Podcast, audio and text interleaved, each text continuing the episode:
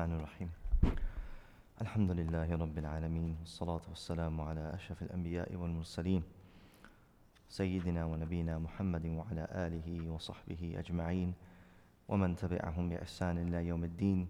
أما بعد فعن عبد الله بن عمر رضي الله عنهما قال أخذ رسول الله صلى الله عليه وسلم بمنكبي فقال كن في الدنيا كأنك غريب أو عابر سبيل. وكان ابن عمر يقول إذا أمسيت فلا تنتظر الصباح وإذا أصبحت فلا تنتظر المساء وخذ من صحتك لمرضك ومن حياتك لموتك رواه البخاري Alhamdulillah, brothers and sisters, we are, inshallah, hopefully completing, that's my intention, to complete these 40 hadith of Imam al-Nawawi. And actually the book is 42 hadith. Imam al-Nawawi has added two more. And the whole idea of 40 hadith, uh, if a person, you know, it's not something hard and fast that if you exceed uh, 40, then na'udhu billah, you're uh, falling into shirk or kufr or bid'ah or something like that. It's not that. These extra two hadith, the objective of it is that in, um, in usul al-fiqh, that you know, when you have completed that number, anything which is the ones, right, as we know when you uh, round off a number, right, to the closest, right, that falls into that category of 40. Anything over 45 falls into 50. Anything under, right, over 45 it falls into 50. Anything under 45 falls into 40. So in that, uh, in that light, that extra two, Imam al-Nawawi has a very beautiful wisdom and his objective of adding those extra two, inshallah, we will see. What's the purpose? But what does he complete this 40 hadith compilation? Oh, yeah. And th- I wanted to also add this point is why 40? What's the significance of 40? So, in the beginning, Imam al Nawawi had mentioned that there are some weak narrations. They're not at that level of uh, authentic, you know, authenticity to the level of strength. But they are hadith that are mentioned that anyone from my ummah who compiles 40 hadith, anyone from my ummah who compiles a 40 hadith, preserves 40 hadith of mine, then he will be raised on the day of judgment with uh, the anbiya, with the ulama on the day of judgment. He will be resurrected with the scholars on the day of judgment because his objective is what? Preserving the words of the Prophet ﷺ, and every single word of the Prophet ﷺ is what? Is something that gives us life. Is something that gives us wisdom. Is something that gives us life. In the Quran, Allah subhanahu wa ta'ala talks about the words of Allah and His Messenger to that which gives life. This is amazing if we really ponder over the Quran and Hadith. It will just the, every word of these, every, every single one of these words would literally rejuvenate us. The, the, every word of the Quran and Hadith would rejuvenate us if we really ponder. Nowadays, what has happened is we find comfort through, uh, you know, we, we take, if we're feeling anxiety or if we're feeling depression, we, we quickly find, um, you know, solace or we search for solace for something that is an immediate overwhelming psychological, physical. There has to be a psychophysiological, uh, you know, domination over our brains that will then give us calm. Whereas if we would really learn how to connect spiritually, on a spiritual level, then the, the, the, the, spiritual effect of these words have such an effect that even drugs or medicine or none of these would be able to have upon our psyche, upon our, because as humans, we're mind, body, and spirit. We are mind, body, and spirit. And when there's an imbalance in the spirit, right, it affects your mind. And that eventually affects your body. But the root of that problem was the spirit. And we, what do we do? You can, you know, put all the, give all the drugs to the body and give all the drugs to the mind, but you're neglecting the spirit, and the spirit is sick. I, would you, can somebody see if, what the sister needs? So, the words of the Quran, it teaches us something very beautiful. It says that يا أيها الذين آمنوا استجيبوا لله وللرسول إذا دعاكم لما يحييكم Answer the call of Allah and His Messenger when they call you to that which gives life. When they call you to that which gives life. So what Allah and His Messenger call us towards, right? This essentially it gives us life. This is what gives us life. And you will understand this is when you take away, when you take away uh, this wisdom from someone, then look at their life. Is it worthy to be called life? When you have a person who does not have deen in his life, he does not have spiritual guidance, he does not have wisdom, he does not have knowledge. It is this knowledge, it is this wisdom, it is this, this, this spiritual life that gives true physical real life. The, the outside life of, you know, they say the, the finer things in life, you know, quote unquote, the finer things in life. The finer things in life never gave people peace and comfort, ever. And this is the testimony of thousands of people, thousands of, you know, rich people, millionaires, billionaires, movie stars, actors, and actresses where they have all the finer things in life that you can imagine all the houses, all the women, all the cars. But in the end, when they lack this spiritual life, that is not a life. They don't, they, they don't, they, they say that's not, it's not worthy to be considered life. Or they become like vampires, right? They're uh, awake in the night, right?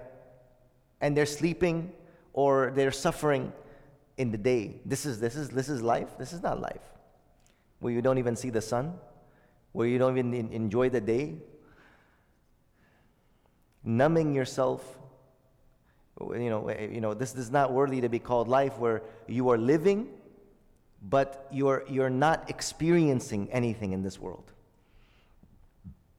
Like a sleeping person. Do you ever say that a sleeping person is enjoying?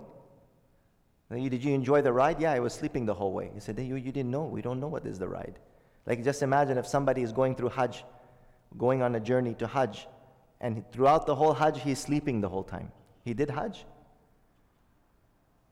You know, if a person, he just steps into Arafah, they say if you just, you're in, see, this is the line here. If a person just comes inside of Arafah for one minute and he walks out, he has fulfilled the Hajj. You bring a body inside and then you bring it out. He did it. Is that really? So when we live in this world and people numb themselves with drugs and they numb themselves with alcohol and they bury themselves in these adrenaline rushes, are they really living? The moment you actually live is the moment that you're conscious in that, in that moment. That moment when you put your head into prostration, in sujud, in salat, that moment if you are conscious and you are saying, Subhana Rabbi al-A'la, Oh Allah, glory be to you, my Lord, my Lord Most High, glory be to you. At that moment, if you are conscious and you say that, Wallahi, that is the essence of all life. There is no enjoyment greater than that. There is no drug that can give you the ecstasy and the feeling and the emotion that you feel. If you are in a state of consciousness and you say these words in sajda, Subhana Rabbi al-A'la. Try that. Unfortunately, even when, and that's in that moment, sometimes we're unconscious. We're not there. We're not in the moment. You have to live the moment consciously. Say those words. That, imagine and know where you are and make tasawwur and imagine أقرب ما يكون العبد من ربه وهو ساجد. That the closest that a person is to his Lord is at that moment when he's, he's in prostration. The closest that a person is to his Lord is when he is in prostration. Imagine that. Make tasawwur of that. So with that being said, Imam al-Nawawi when you read these ahadith, you know that he is a genius. How he has brought every single one of these hadith in this compilation, and how he brings the 40th, yani completing the 40 of these, you know, beautiful words of wisdom from the Messenger of Allah sallallahu. He completes it with the mention of death. You can see the end. The, the so it's, it's very well thought out. It's not just like, okay, random, just throw a bunch of hadiths together with like no correlation. They're very much correlated, they're very much thought out. So the 40th, which is basically like the final, and then he adds another two, and I'll explain what's the, what's the objective for adding this other two. He says, and this is a Ibn Umar radiallahu anhu is narrating. And who is Ibn Umar? Again, I said the key to understanding any given hadith. I said this uh, as a principle. Some of you were not there, so I'll mention it again. If you want to understand really a little secret behind the hadith, there's a little bit of a secret in knowing the inside matters of a hadith. What is that? It is to, it is to ponder over who is the narrator of the hadith. This is the, this is the key to the hadith. So, for example, if, I, if, if somebody says, A man said to me, Be careful of who you befriend. Be careful of which friends you have. A man said to me. Now, what if I were to say, My father said to his father said to him? It changes the whole. And what if it said, My friend said to me, Watch out for bad friends. And someone says, My teacher said to me, there's a little bit of a there's a little bit of a key or a, maybe more of a context a different context that each narrator will give, even though it's the same, it's the same wording. It's the same concept, isn't it? My father told me, be careful who you befriend. A man told me, be careful who you befriend. My friend told me, be careful who you befriend. And my teacher told me, be careful who you befriend. Do you, do you see, if you think about it, the word is the same, but there's a slight, if you really think, right, think it out, there is a slight different connotation in each person who is narrating. The teacher is speaking from one perspective. Yani, school is a place where you deal with a lot of different people. You know, you got bad friends, you have good friends, you're coming into the school environment, there's drugs, there's alcohol, there's all these other things. So the teacher is looking from that perspective. Now, Father, when he says it, Father is giving you general life advice. It's much more vast, it's much more broad. And your friend is telling you, that means there's something very specific. Maybe there's other friends that are trying to attack you or hurt you that he knows about. Jealous friend, or, you know, hip, hypocrite, or somebody who is watching, you know, trying to, you know, uh, hurt you or harm you, and the friend knows. So, I mean, like I said, it's that same word, but at each context, it might give you a different meaning. So, here, Abdullah bin Umar is saying this. So, if we know who is Abdullah bin Umar, we will understand the hadith then that comes after it. Abdullah ibn Umar was a teenager growing up in the company of the Prophet. Point number one, he was not an old man. He had his whole life ahead of him. Do you see what I'm saying? The context? Like I, this is not written in any commentary. This is not from a commentary. I'm teaching all of you, and I'm reminding myself how can we kind of get a more like a you know like a detective. You know, reading a hadith like a detective. Oh, Abdullah bin Umar. Who is Abdullah bin Umar? He was a teenager when the Prophet was telling him this. A teenager has his whole life ahead of him. And he is very close to the Prophet why? Because Umar radiallahu anhu, he's the son of Umar, and Umar was the son-in-law of the Prophet. Sorry, Umar was the father-in-law of the Prophet. Sayyidina Umar was the father-in-law of the Prophet and one of the best friends of the Prophet and a close advisor to the Prophet and the family of the Prophet, the qaraba of the Prophet. So you can see in how many ways Ibn Umar is almost like you can say a nephew,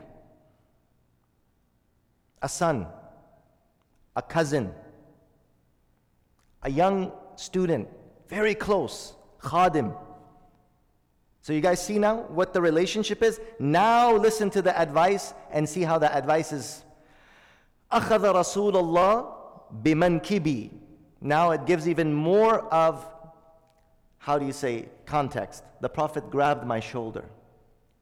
If I come close to me, so if I, if I go like this to Abdul Karim, Hey, Abdul Karim, what does this mean? This is now even more loving, more serious. That you grabbing by the shoulder. We see the prophetic way of teaching, the prophetic way of advising, how he was affectionate, how he, was, how he used to teach, how he would give advice, how he had affection. And grabbing the shoulder makes a person become even more, how do you say, attentive. More attentive. And he said, كن في الدنيا كأنك غريب أو عابر سبيل. Be in this life as if you are a stranger Gharib in Urdu and Farsi is different. Gharib admi. Gharib in Urdu and Farsi don't translate. Dunya mein gharib ki tarah ho jao. Gharib admi ho jao. Gharib means poor. In Urdu and Farsi and Pashto and our language, gharib, gharib is poor. Gharib in Arabic means stranger. Yani somebody who nobody knows. He's a traveler. So kun fi dunya ka'annaka gharib. Be in this world as if you are what? A stranger. أو عابر سبيل or somebody who are just a passerby. You are just passing by this world. You sit like a, in, a, in a rest stop and you wait for a little bit and then you continue on your way.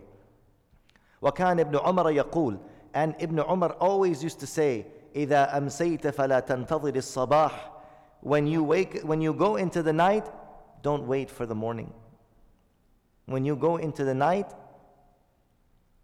don't go into, don't think that you're going to wake up in the morning. And when you wake up in the morning, don't think that you're going to reach the night. وَخُذْ مِن صِحَّتِكَ لِمَرَضِكَ And take benefit in your healthy times for when you will become sick. وَمِن حَيَاتِكَ لِمَوْتِكَ And prepare in your life for your death. So a couple of things about this hadith. Why did the Prophet ﷺ say, Be in this world as if you are a stranger or, or like a traveler? Gharib is like a traveler, a stranger. Because a traveler, when, when you're traveling, let's say you know you have a trip, you know you go to uh, Haramain Sharifain. Now you be very careful of what you're going to buy. You go to a trip to New York or you go to a trip to LA and you're going to stay there for three days, and you got a flight and you can only have specific baggage you can't take everything with you. So what do you do? You're careful what you buy. You're careful what you do. You're careful for your stay. You're careful where you actually go. You're careful that you know you're putting your clock. You're you're constantly just you're aware, right? And this is exactly if a person realizes and he lives like a traveler in this world, what will that do? That will make him careful that I'm not going to be here forever. I'm not going to be here forever. I'm going to leave this world one day. And Ibn Umar actually clarifies how should you, how should your attitude be? How can a person act like a traveler? How can a person imagine that he's a traveler in this world? How can a person imagine that he's, uh, you know, just a passerby? He says, this is the way. When you go into the night, don't think you're going to wake up in the morning. And when you wake up in the morning, don't think that you're going to see the evening. Now, what are you going to do? How are you going to act? How are you going to treat others? How are you going to worship Allah? May Allah Ta'ala protect everybody. But just imagine that the doctor gives you, you know, time and says, I'm sorry, you know, you have a very serious illness, you only have four months to live. How would you live that four months? When it becomes serious like that. There's many people in this world that they get that, that announcement. They, they get that news from the doctor. May Allah protect all of us and our loved ones from such news. But some people say, Oh, I just had some back pain. I went to the doctor. The doctor said, Oh, you, you have cancer. It's spread throughout your whole body. You might have another month to live. Now, just as a Muslim, how would you live that month? Think about it. How would you live that month? What would you do in that month? How would you be with your, with your kids? How would you be with your mom? How would you be with your spouse? How would you be? What would be the things that you do before you pass away in that month? Ibn Umar said, before that is told to you by a doctor, imagine that yourself. Before the doctor tells you, you create that scenario in your own heart, in your own mind. Before the doctor tells you, you tell yourself that when I wake up in the morning, I don't think that I'm going to see the evening. And when I wake up in the when I go into the evening, I don't think that I'm going to see the morning. That means that's very short time. One month is a, is a longer time. Maybe you can give yourself a longer time. But I'm just saying is Ibn Umar made it really short. Because the shorter you make it, the more the more serious your decisions are going to be. Right? You have a month, you know, you, got a month, you got plenty of time. You got four months or you got a year or whatever. But morning till evening and evening till morning. So then Mullah Ali Qari writes, وَذَلِكَ لِأَنَّ الدُّنْيَا دَارُ مُرُورٍ This is because the life of this world is an abode that we have to pass. وَجِسْرُ عُبُورٍ And it is a bridge that we are crossing. Life is a bridge that we're crossing to the next. كما قال عيسى عليه السلام just as Isa عليه السلام said he said الدنيا قنطرة فأبروها ولا تعمروها This life is a bridge so pass over it don't build on it Nobody builds on the bridge when you're going to build on the bridge the bridge is going to collapse don't build this is a bridge that must be crossed it's not a bridge that you build on this is what life is فينبغي للمؤمن أن ينتظر الانتقال عنها ساعة فساعة من الأحوال So it is necessary for a person that you be prepared for passing this life. Be, be prepared. متهيئا لأسباب الارتحال يتدارك يتدارك وبتدارك الأعمال And how do you prepare for that? How do you prepare how do you live this? How do you be a stranger in this world? And how should you live like a traveler in this world? He says, بِتَدَارُكِ الْأَعْمَالِ By hastening to do your good deeds. By doing good deeds. وَبِرَدِّ الْمَظَالِمِ And by fulfilling the rights of others. Not doing zulm upon others. By fulfilling the rights of others. وَطَلَبِ الْإِسْتِحْلَالِ And asking forgiveness from others. مشتاقا إلى الوطن الحقيقي and hoping for the true abode, our everlasting life.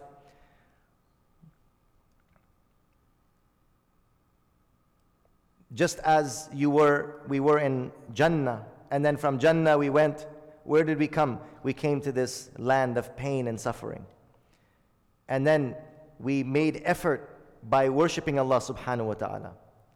And then by doing this, we prepared to go back to that everlasting abode for our true home. This is what our objective is right here. What are we doing? Right? It's for our invest. We're making investments for our uh, permanent retirement home. What are you doing for your permanent retirement home?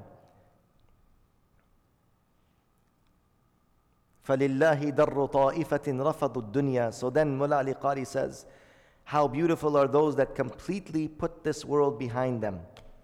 It's a very interesting story, and Imam Ghazali mentions it in the Ihya.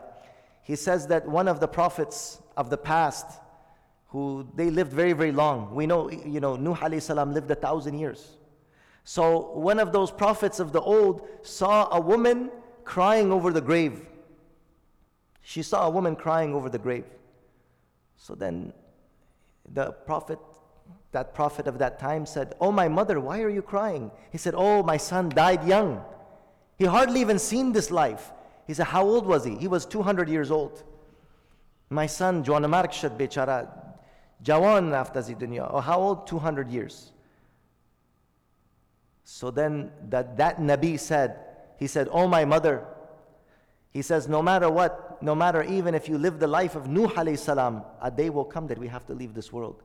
He said, Should I not tell you that a ummah is coming and the average lifespan of the ummah of the last prophet, it will be 60 years. She said, 60 years? That's it? He said, If I knew that my life was so short, I would spend my entire 60 years in sajda. That's it. Because they lived 1,000 years.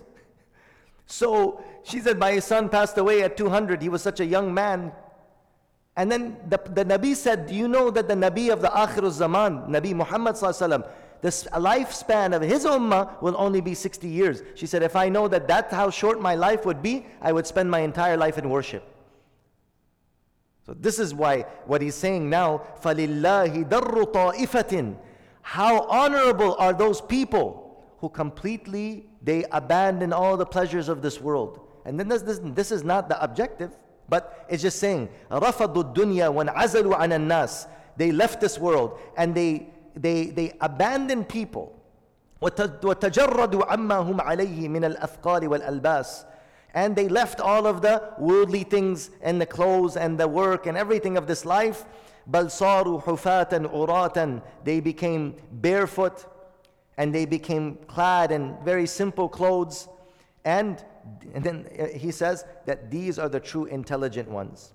الخارج فضلهم عن الحد والعد ومقياس القياس They are people who we cannot even mention how intelligent they were. If they really, if you really understand eternity, do you know what is eternity? Because we keep talking about, you know, you hear in the Quran, you'll be in Jannah forever and ever and ever. You'll be in Jannah for eternity. This is so abstract. Do we even know what eternity means? When you die, you are going to be in an eternal life. Do you know what eternal life means? Or is it just some abstract thought, or you never even really thought about it? Maybe we never thought about it. Imam Ghazali he gives us an exact description of eternity. Do you want to hear the exact description of eternity? Maybe you never thought about it because eternity, how are you going to think about eternity?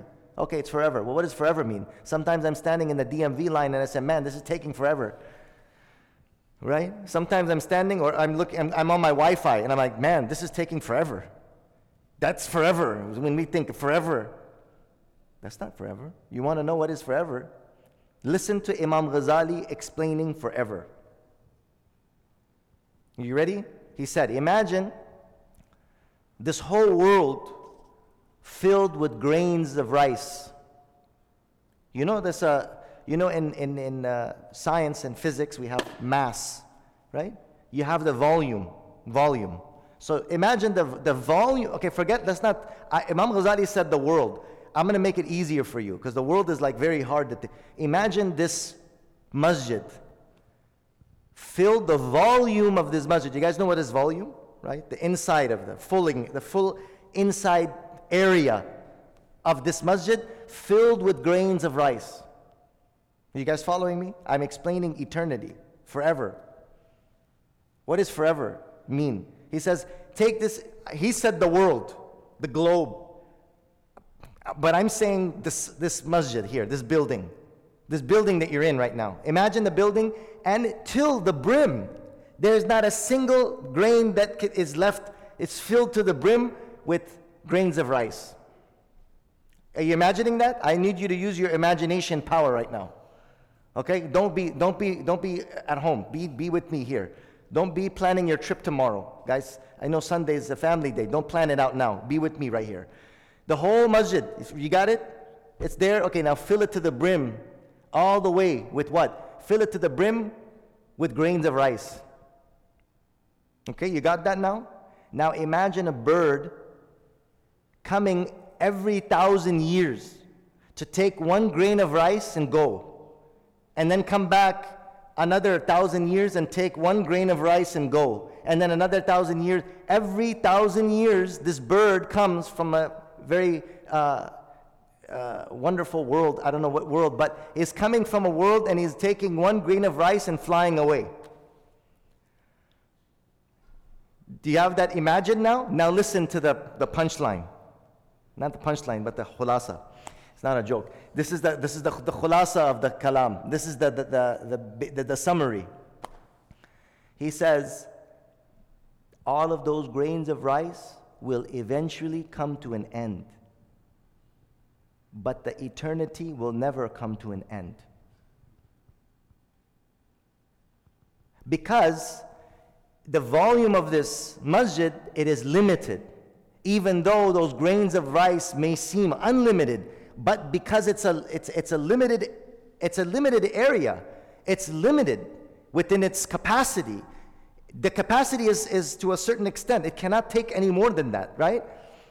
But you have a, a, a, that bird coming every thousand years. That's also limited. It will end with that, those thousand years.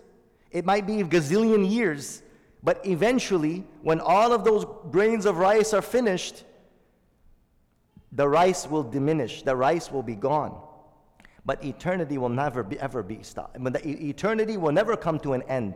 That is eternity. That is what it means when Allah Ta'ala says, خَالِدِينَ فِيهَا. Everything in this world has a pair. If there is a day, then there is a night.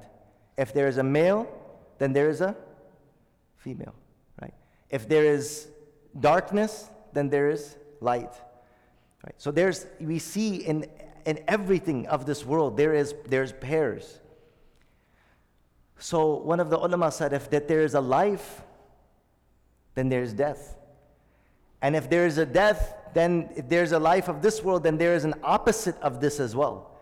If there is, right, eventually end, then there is an opposite of this as well. Allah Ta'ala is showing us through all the opposites of this existence. And the reality of death is it's not an end, but this is the beginning of that everlasting life. And Allah subhanahu wa ta'ala made this life خلق الموت والحياة ليبلوكم أيكم أحسن عملا Allah made death and Allah made life so He can see which one of us is best in our deeds. This is the purpose of this entire existence. So, the intelligent one, we were getting to that. The intelligent one is the one who spends this life in what? Spends this life preparing for the next life, along with all the other things that we need. But sometimes we become so engrossed in all these other things that literally have nothing to do with the hereafter. Nothing. It has nothing to do with the hereafter. Literally. It has everything to do with this world and everything to do with what we're going to leave behind. So then he, mentions this poem, Inna lillahi ibadan futana. Verily Allah has these very intelligent slaves. Intelligent ibad, intelligent servants. طَلَّقُوا الدُّنْيَا وَخَافُوا الْفِتَنَةِ They give talaq to this dunya and they feared the trials that are coming. نَظَرُوا فِيهَا فَلَمَّا عَرَفُوا They looked into it, and when they realized that it is not a place that you're going to be forever, and the eternal home is yet to come, جَعَلُوهَا لُجَّةً وَاتَّخَذُوا صالح الأعمال فيها سفنا. They made this world like waves in the ocean, and they made their deeds like, like, like ships on top of that ocean. They made the life of this world, they made this dunya, the ocean and they made their deeds ships so that they can sail over this right ocean of life so that they can get to their destination of the afterlife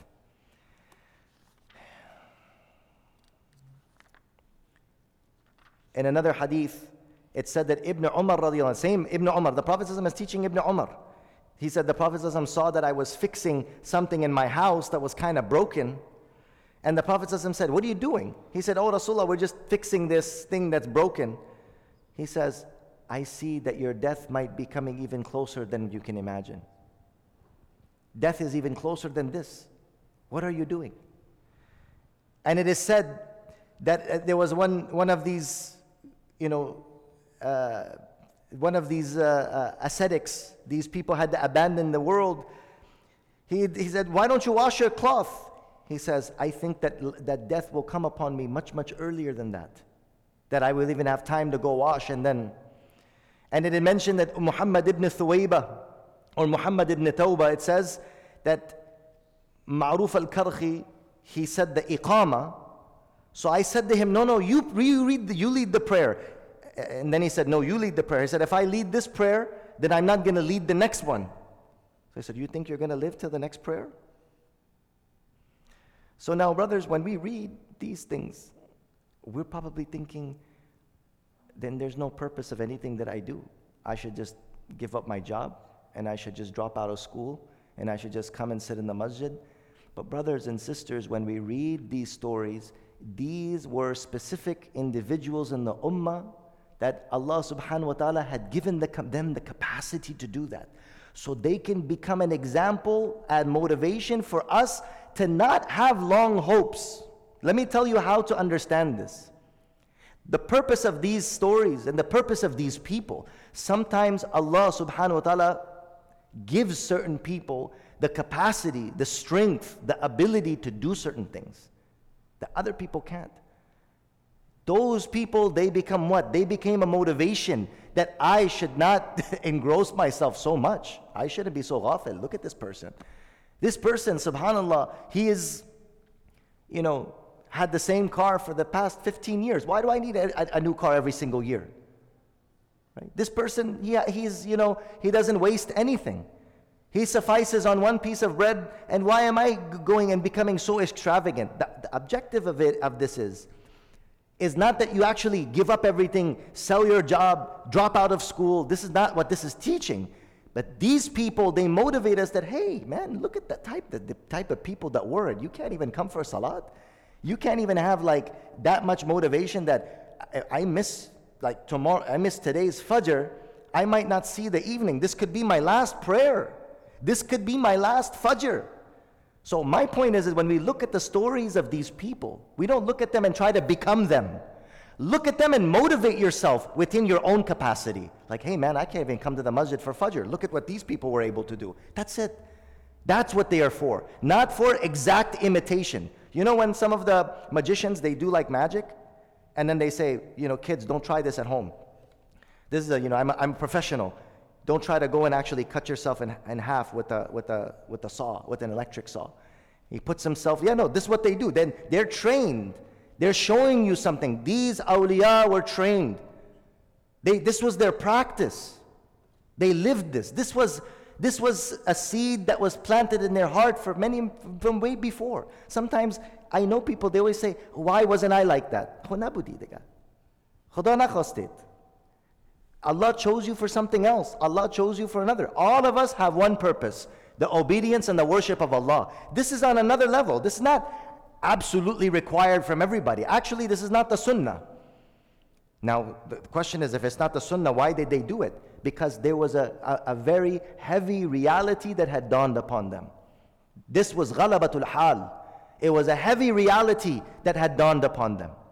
Imagine, like, let's say you're reading an ayah of Quran you're reading an ayah of Quran about Jahannam and you start crying. and you're just crying. That doesn't mean you're always going to cry. That at that moment, a hal came over you. Thinking about the hellfire, thinking about the akhirah, thinking about standing before Allah subhanahu wa ta'ala, right? A hal came over you. So these people, a hal had come over them. A hal means a condition had come over them. That condition compelled them to live the way they lived. So we cannot say that they are against the sunnah, but we can't say they're outside of the sunnah. Do you understand what I'm saying? You can't say they're doing the exact sunnah, but at the same time, they're not against the sunnah. But a hal has come over them. And my understanding about these people, because you'll read their stories, and some people dismiss the stories and say, these people are just, they're gumrah, they're just like misguided, they're deviant. They'll read. The stories of these people is in the Ihya Ulumuddin. These were the Sufis, these were the Mashayikh, these were the Ahl Tasawwuf, these were the ascetics, these were the people who gave up this, this dunya, and these were the people of Aql. Imam al-Shafi'i, Imam al-Shafi'i said, if a person takes a qasam, or a person makes a wasiyat, let's say a person is writing a wasiyat, I want one third of my wealth to go to the most intelligent people. Now, as a faqih, as a mufti, who would you give that wasiyat of one third to? What time is?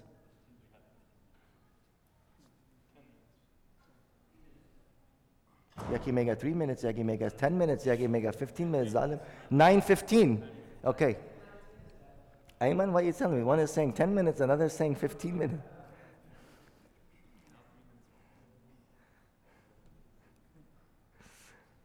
You want me to finish fast? You want me to just close case right here? I'm going to go another half hour. We're going to delay today. I have three more hadiths left. I just started. Jazakallah khair. That's the right answer. So now I'm going to finish, inshallah. Just I'm going to uh, summarize it here. So Allah Azza wa Jal had made these people as those who had made a realization about the haqiqah and the reality of this life, that the life is very short and if the life is so short, then we should dedicate this life to what is the purpose of life. So Imam Shafi'i, there was a mas'ala that if a person made a wasiyat, that give my one third, this is a riddle. How are you going to solve this riddle? I'm writing a wasiyah. Give my one third of my mal to the most aqal nas. أوصى مالي أوصى ثلث مالي لأعقل الناس I give wasiyah of one third of my wealth to aqal al nas. Who would that be? So Imam Shafi'i, he solved this riddle. And he said it's to the zuhad. The zuhad. Zuhad, the people who have abandoned the life of this world. A person who is zahid, a person who doesn't care, like Uwais al Qarni. Uwais al Qarni was a person, he lived in a very small hut. He just had one shawl and one izar that he would wear, and he just had very simple life. And he had a mother, he would make his, uh, her khidmat, and that's it. He had nothing else in this world. Maybe a, a, a, a you know. But my point is, it's not binding that we follow that it's binding that we follow the sunnah. But there are certain people that Allah Azza wa Jal brings that reality upon their heart so that they become a motivation and example that, subhanAllah, look at these people. And we go and we, we learn from them and we take guidance from them and we motivate ourselves that if I'm not able to wake up for Fajr, I look at that person, I said, man, look at this guy. If I'm not able to, for example, fulfill the rights of my, you know, deen, I haven't gone for Hajj, or I haven't fulfilled my dini responsibilities, or I'm having a hard time, you know, praying, or I'm having a hard time to stay away from haram, or I'm overwhelmed with my worldly things. I look at those people and I say, Subhanallah, these are an example. These are an example of the real, how do you say, people of Allah who have realized that the purpose of this life is وَمَا خَلَقْتُ الْجِنَّ وَالْإِنسَ إِلَّا لِيَعْبُدُونَ I did not create jinn and ins except but to worship me. These are the people who are doing that example. May Allah give us the tawfiq to understand what has been said. Looks like we're going to need a couple of more days. Today I had intended to uh, finish these 40 hadiths, but two more just came out of here. So we're going to, inshallah, have two more. I think there's more sessions that are needed, and I think the time between Maghrib and Isha is, seems even shorter now. It's a very short time. Yeah, by September we'll be done, inshallah, by this. We'll be done by September. Inshallah, after, after this, then we will do, um, we will do uh, after Isha. After this book is completed, inshallah, we'll do the Dars Hadith after Isha. Subhanakallah bihamdika nashhadu an la ilaha illa anta nastaghfiruka wa natubu